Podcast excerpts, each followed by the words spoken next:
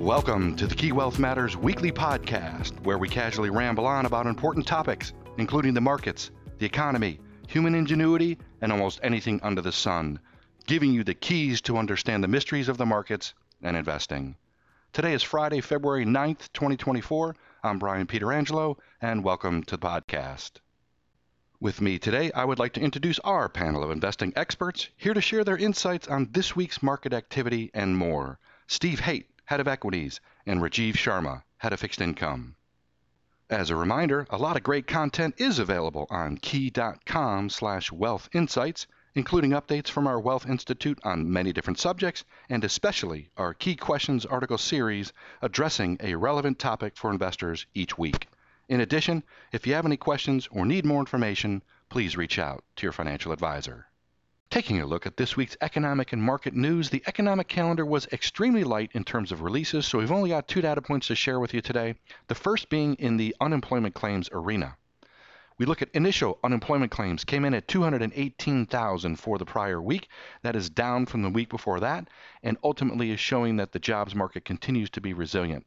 On the other side of the equation, ongoing or continuing unemployment claims remain steady at 1.8 million, again showing us the same message that the job market continues to be resilient in spite of layoffs that we're seeing in various sectors and various industries.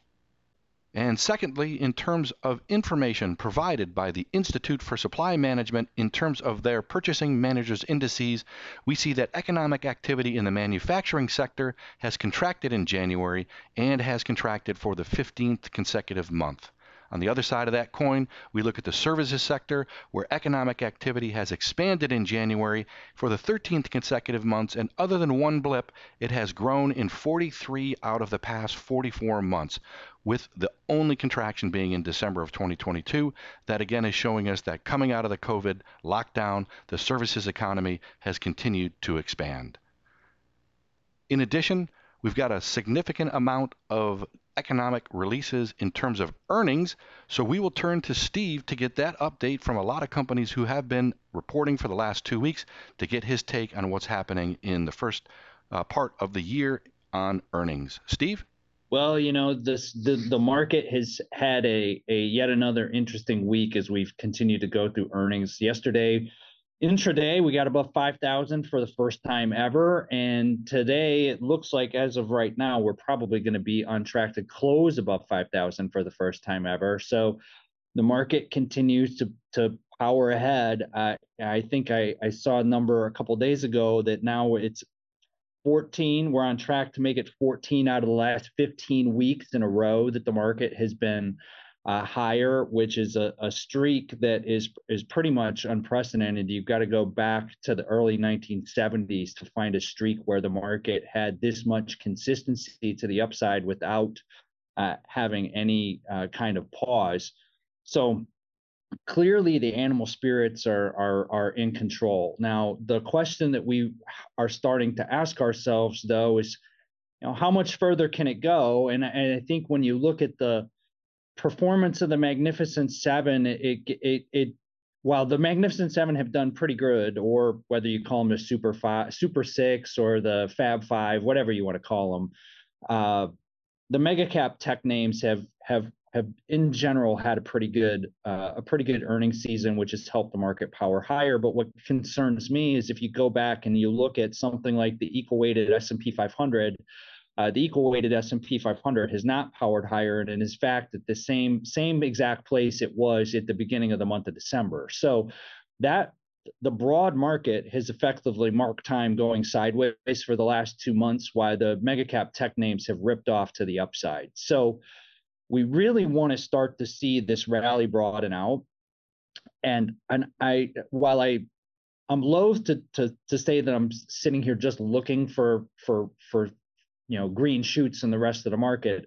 I will say that the performance this week should give the bulls a, a little bit more encouragement because we've started to see the rally broaden out um, into consumer names, into industrials names, and into healthcare over the course of the back half of this week as the market moved higher. So if we can start to see this continue over the next week or two as we wrap up earnings season and uh, head into the, you know, I guess it would be, we would, Rajeev would say probably Fed watching season for the next couple months. Um, I, I think that we probably are in a pretty good place. Earnings numbers, you know, just to summarize, I, I know I talk about this uh, during earnings season most of the time.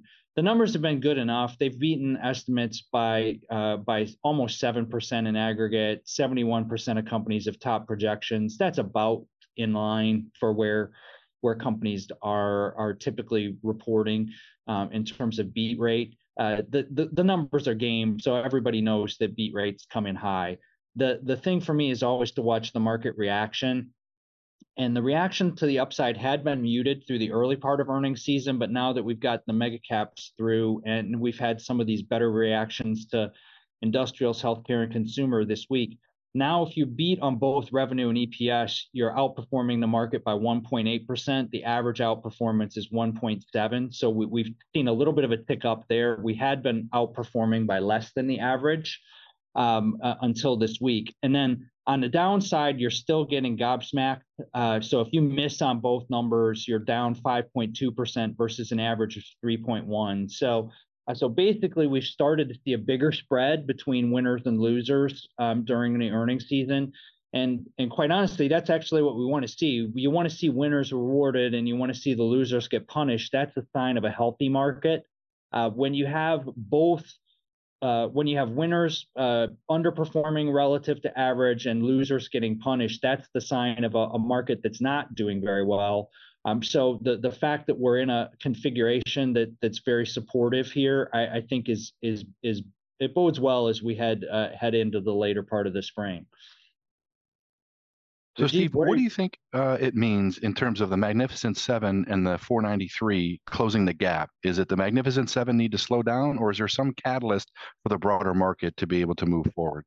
So, valuation is your big is your big one, and I, I I'm dubious on the the Magnificent Seven slowing down. Maybe one or two of them will. Obviously, Tesla's had some issues here lately, and and there's a lot of talk in the market about you know what the what the verdict is on electric vehicles in general but i would tell you that um, you know when you look over the last 10 years these companies have compounded earnings between 20 and 25 percent per year there's a reason why they're so big. Like they have had numbers that justify the the contribution. And unlike the bubble period back in the late er, late 90s and early 2000s when tech got to 25% of the S&P 500 but was only 6% of earnings if you aggregate these mega caps together with tech today, they're between 30 and 35% of the S&P 500, but they're generating fully 25% of the index's earnings. So we're not in a, we don't have a complete disconnect here whatsoever in terms of valuation, even though people may want to try to make it be one,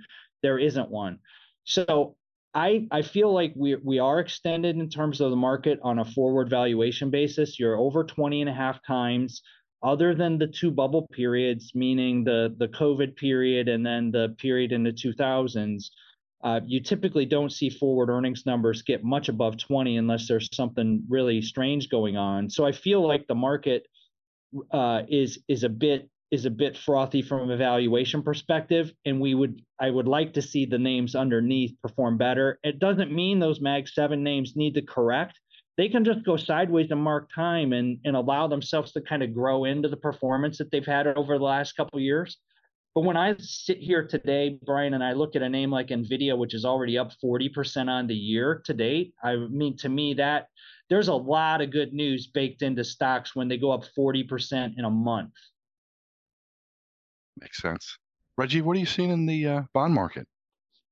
So, Brian, we did hear from uh, Fed officials this week. So there was a lot of Fed speak, uh, and there are basically uh, two key takeaways that I could uh, gather from what they said. Uh, most of them are taking a very measured approach towards this January employment report. They're viewing it as a further reason to be methodical in their approach.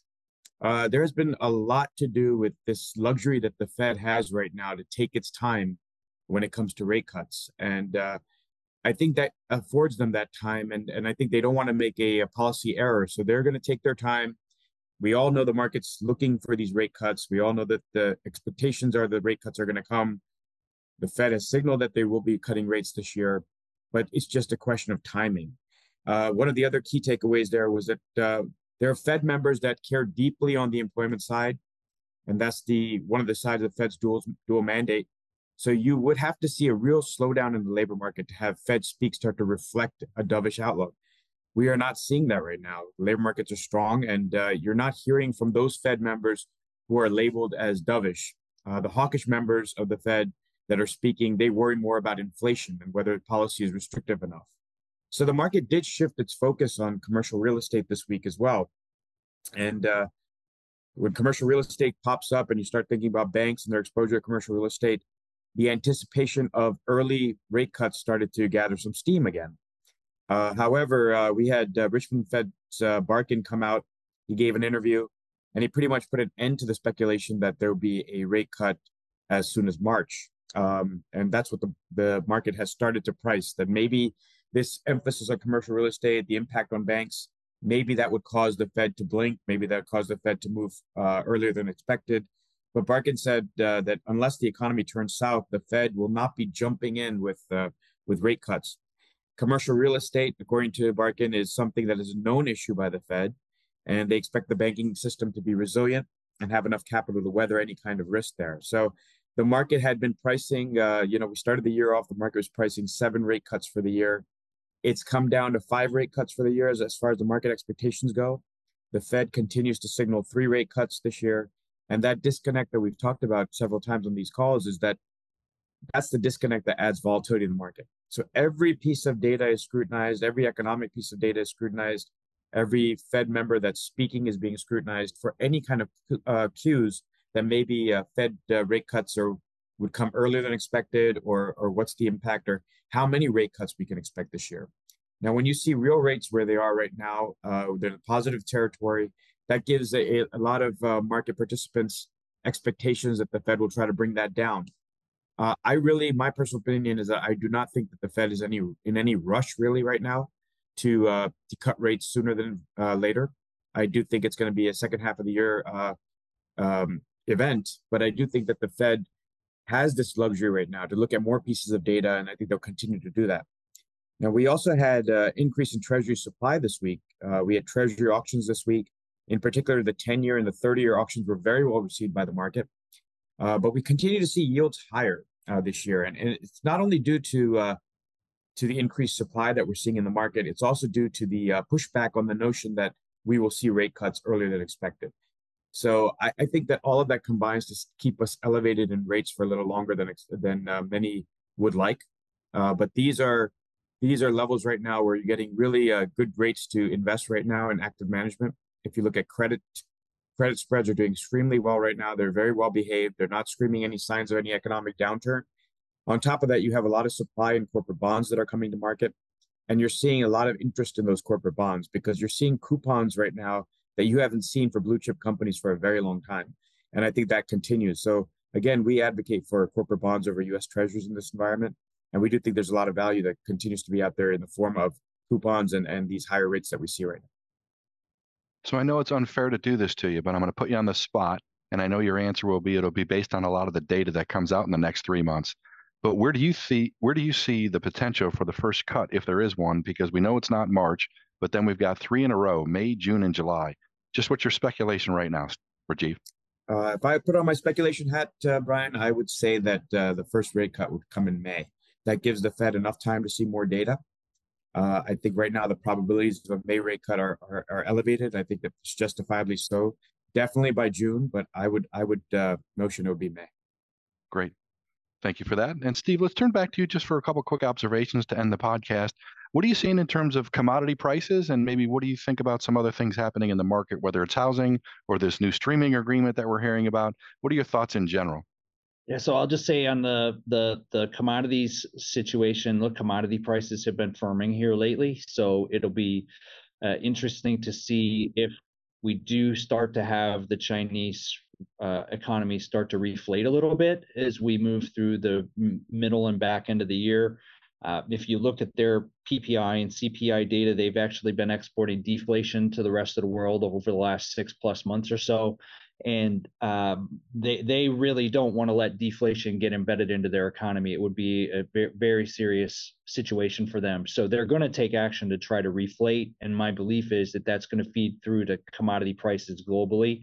Um, also, there's been a number of of of uh, of, of reports here lately about um, about crude oil supplies uh, being tighter than what people have expected uh, at this point. So I, I think that you're you're looking at the potential to see uh, commodity prices firm as we move through the the middle and into the back end of the year, um, and possibly significantly so. So be something to watch for sure, especially with the Fed attuned to inflation and and uh, and things like that.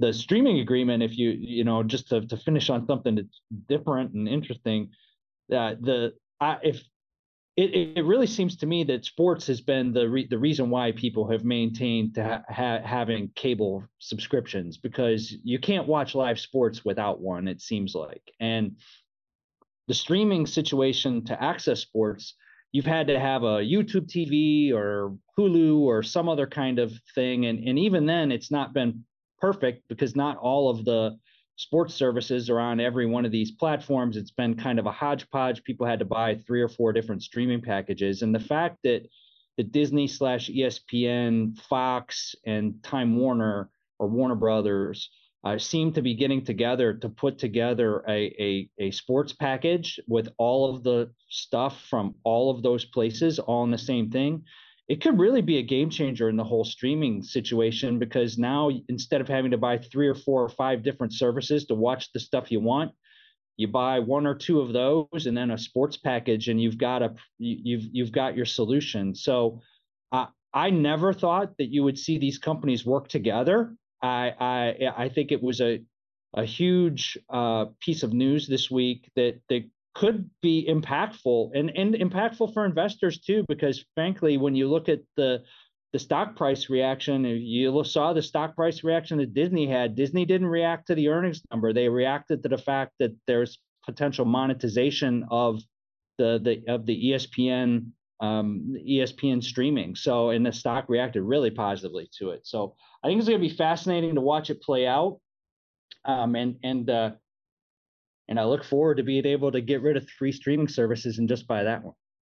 Yeah, it's funny how an evolution of an industry uh, all the way back a generation ago when there were just three or five channels, and now we've got it coming back into the fold where you get the ones that you want. So that's funny. Rajeev, are you going to have to? How many services are you going to have to buy to watch the watch the Philadelphia teams in New York if this goes through? You know, that's the question, right? There's already. I feel like I have too many. Well, thanks for the insights today uh, during our conversation, Steve and Rajeev. We certainly appreciate it. And thanks to our listeners for joining us today. Be sure to subscribe to the Key Wealth Matters podcast through your favorite podcast app. As always, past performance is no guarantee of future results, and we know your financial situation is personal to you. So reach out to your relationship manager, portfolio strategist, or financial advisor for more information, and we'll catch up with you next week to see how the world and the markets have changed and provide those keys to help you achieve your financial success. The Key Wealth Matters podcast is produced by the Key Wealth Institute. The Key Wealth Institute is comprised of financial professionals representing key entities including Key Private Bank, Key Bank Institutional Advisors, Key Private Client, and Key Investment Services. Any opinions, projections, or recommendations contained herein are subject to change without notice and are not intended as individual investment advice. This material is presented for informational purposes only and should not be construed as individual tax or financial advice. Bank and trust products are provided by KeyBank National Association, a member of FDIC and equal housing lender. Key Private Bank and KeyBank Institutional Advisors are part of KeyBank. Investment products, brokerage, and investment advisory services are offered through Key Investment Services LLC or KISS, a member of FINRA, SIPC, and SEC registered investment advisor. Insurance products are offered through KeyCorp Insurance Agency USA Incorporated or KIA. KISS and KIA are affiliated with KeyBank. Investments and insurance products are not FDIC insured, not bank guaranteed, may lose value, not a deposit, not insured by any federal or state government agency. KeyBank and its affiliates do not provide tax or legal advice. Individuals should consult their personal tax advisor before making any tax related investment decision. This content is copyrighted by KeyCorp 2023.